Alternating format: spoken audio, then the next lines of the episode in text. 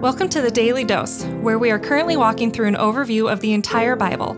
Join us today as we learn the story of Scripture and see God's redemptive plan through Christ from cover to cover. Let's listen to Matt Reisetter, Director of Christian Crusaders and the Cedar Falls Bible Conference. The last couple days, we've been swimming in the deep end of Isaiah chapter seven, and we talked about a key verse related to the coming Messiah, Jesus Christ. If you missed those two podcasts, you should go back and listen to them because there's a lot of rich stuff in them, but you have to keep your thinking cap on. Today, hopefully, we're coming a little bit more to the surface. We're going to be in Isaiah chapter eight. And as Isaiah predicted in chapter seven, the Assyrians are going to wipe out Syria and the northern kingdom of Israel and Judah as well. And this kind of reveals the folly of Ahaz, who tried to make a pact with Assyria so that he could be protected from the northern kingdom and Syria, but that's going nowhere because Assyria is going to wipe them all out. And this is how the Lord describes it in chapter eight, or how Isaiah, speaking for the Lord, describes it.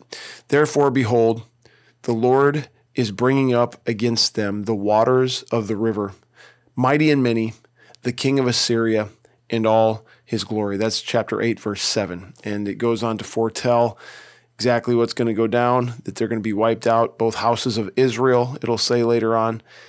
Yet there's a promise in nine and ten.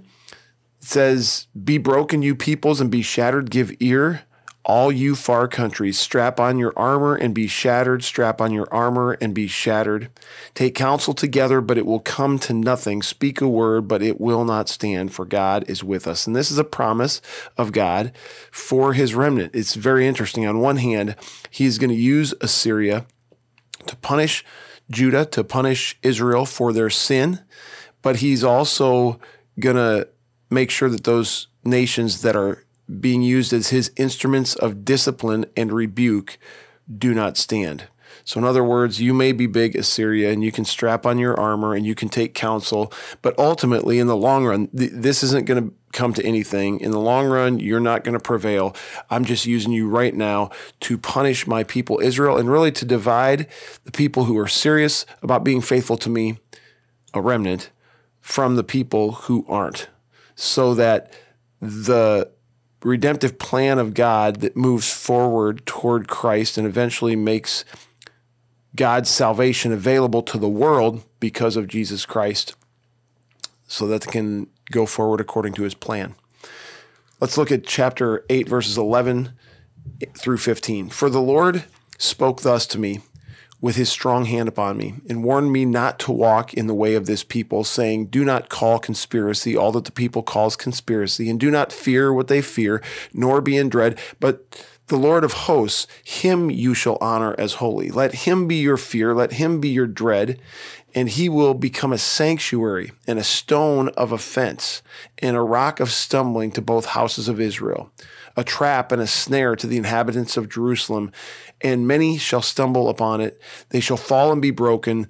They shall be snared and taken. So here we're starting to distinguish between the people who will stay faithful, the remnant of God's people, and the people who will continue in their unfaithfulness. And God is the same God, but he fills a different role to each of them. For the people who are the remnant, God is going to be a sanctuary. He's going to protect them. And when this all goes down, it describes Assyria as, you know, taking over the land like flood waters. It's going to be terrible. They're going to waylay people. And when that happens, God will be a sanctuary to those who truly fear him. But to those who don't, and to those who want to stay in their unfaithfulness, the same God is going to be a stumbling block. Verse sixteen and through eighteen kind of separate the remnant of faithful from verses nineteen through twenty-two, which talks about the, the unfaithful. Let's go there. Bind up the testimony, seal the teaching among my disciples. I will wait for the Lord, who is hiding his face from the house of Jacob, and I will hope in him. Behold, I and the children whom the Lord has given me are signs and portents in Israel, from the Lord of hosts who dwells on Mount Zion. So these people who are part of the remnant, part of the small group who will, through this rebuke, turn back to God or maintain their faithfulness to God, they're going to wait on the Lord. They're going to put their hope in him. But verses nineteen through twenty-two, these are going to be the folks that do the opposite. And when you and when they say to you, inquire of the mediums and the necromancers who chirp and mutter, should not a people inquire of their God? In other words, when this is all going down and you're going to mediums and necromancers to find out, you know, to understand the times and understand what we should do, instead of going to talk to these fortune tellers and these pagan, you know, spiritual influencers, don't do that. Rather, shouldn't people inquire of their God? Should they inquire of the dead on behalf of the living? To the teaching and to the testimony. That's what they should inquire to. If they will not speak according to this word, it is because they have no dawn. They will pass through the land greatly distressed and hungry, and when they are hungry, they will be enraged and will speak contemptuously against their king and their God, and turn their faces upward. And they will look to the earth, but behold distress and darkness, the gloom of anguish, and they will be thrust into thick darkness. So here's a real clear distinction between the people who are going to be faithful, the people who aren't going to be faithful, the remnant, the people who aren't the remnant. And this is one of Isaiah's main goals here, main roles, as he's been commissioned by God to be a spokesperson on God's behalf, to declare the truth of the Lord, to call people out for their sin, to call them to repentance, and to warn them what's going to happen if they go this way or that. Now, what's really interesting, and we're going to get to it tomorrow, is Isaiah nine comes right after all this. And Isaiah nine is the announcement again of the Messiah, a passage you're very familiar with. And so God is carrying out his discipline, his judgment against his people who have been unfaithful.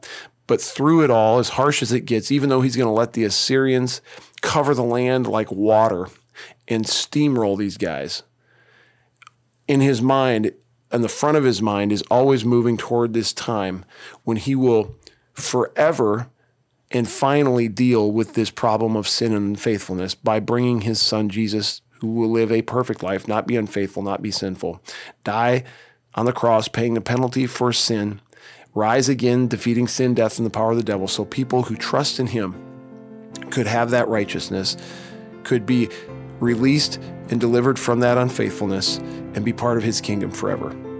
Awesome, awesome stuff in Isaiah. The Daily Dose is a partnership between four ministries. First is Christian Crusaders, where you can find weekly thirty-minute worship services at christian crusaders dot org, and where you can hear engaging interviews and other content on one of our three podcasts. Second is Fresh Wind Worship, whose weekly worship services are available on their YouTube channel, Fresh Wind Ministries, and linked to their Facebook page, Fresh Wind Worship. Third is the Cedar Falls Bible Conference, whose conference videos are available at cedar falls bible conference dot com.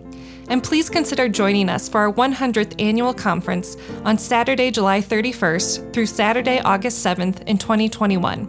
If you or someone you know could benefit from an anonymous online Christian mentor, please visit issues I face dot com, which is provided by Power to Change Digital Strategies, our fourth partnering ministry.